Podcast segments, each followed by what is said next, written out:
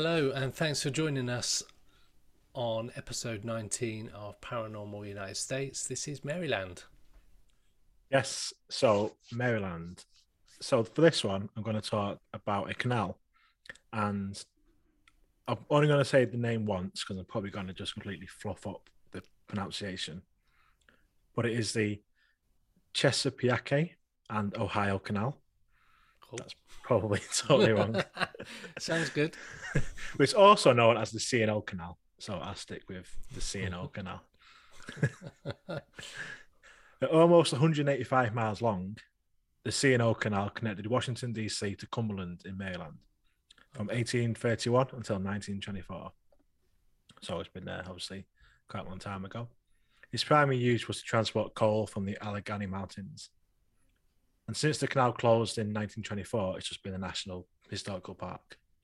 The water's still there, but obviously it's not used by boats or anything. You can you can walk alongside it and stuff.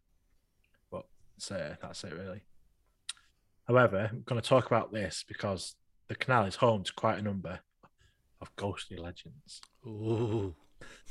this is quite a good one actually. Some mad, mad stuff. So the first thing I want to talk about is around the 33 to 34 mile mark near to Edwards Ferry. This area is also known as the Haunted House Bend. Ooh.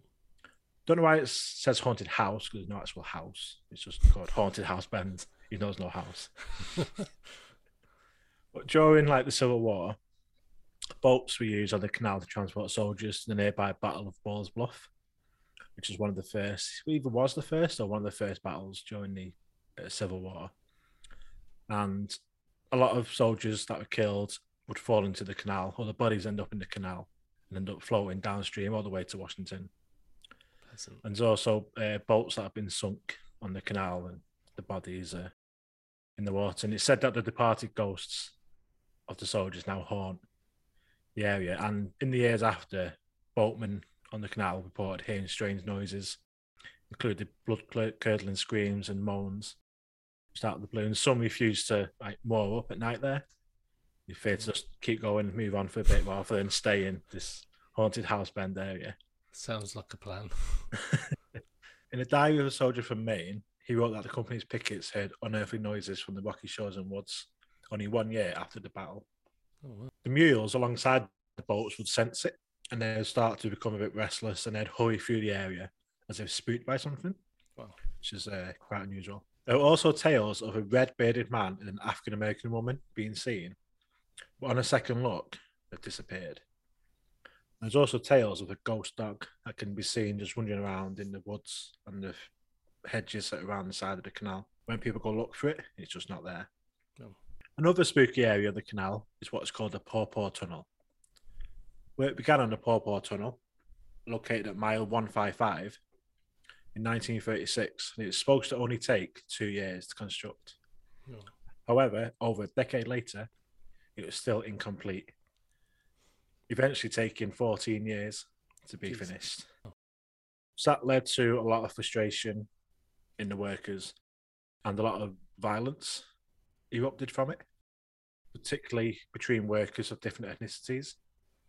So there's quite a lot of violence, and these clashes would lead to all out brawls with lots of people being attacked, murders were reported, and there was destruction of local saloons and other establishments like along the canal. The lock house at Lock 64 was burnt down one night, killing the lockkeeper who was inside, Christ. and his body was found the next day. So that resulted from like the workers fighting, getting frustrated with the just the amount of time. It's, it's probably not an easy job to uh, No. so it was like a bit of a marveling, uh, an engineering marvel, the whole canal, especially this tunnel. It was it cut out like six six miles of the Okay. canal, a little cut through.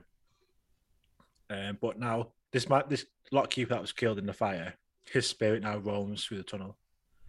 There's been inexplicable shadows and people hearing disembodied whispers. They're all being seen and heard when people walk through it.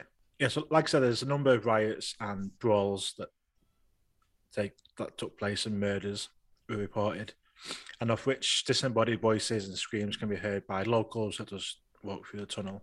And paranormal investigators go there quite a lot because it's a the tunnel itself is nearly a kilometre long. And you can see from the picture behind me, it's obviously Yeah. pitch black inside once you're walking through. Oh, I bet that's creepy as hell. Yeah, imagine it's uh, it's just like a walkway with like a raised like bar on the side to stop you walking falling in the canal. It's like yeah, like a kilometre long uh, pathway to walk through. So ghost hunters and paranormal investigation groups like to go there, especially with all the history there and murders and shadows being seen and voices being heard.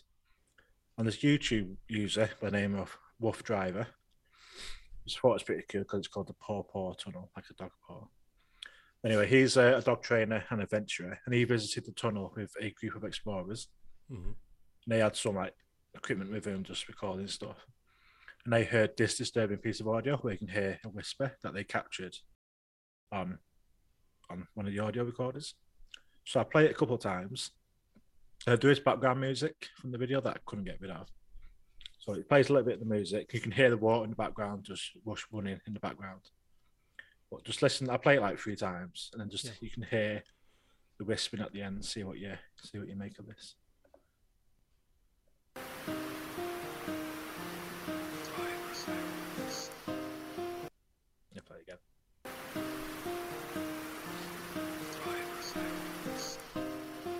Once more.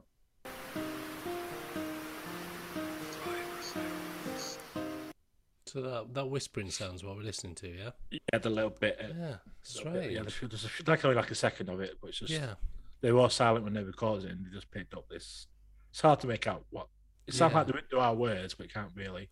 Yeah, it's kind of just out of earshot, but like you say, you can. There's definitely somebody saying something, just can't Yeah, can't quite make it out.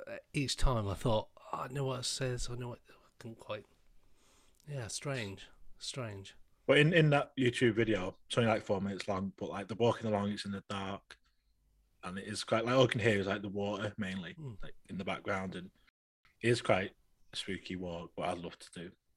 Yeah, I'd love to do a definitely. walk like that. Uh, So other reports, sort of from the from the canal, it says reported that the ghost of an Indian chief on the 14 mile level around the big pool area. He's just been seen walking around.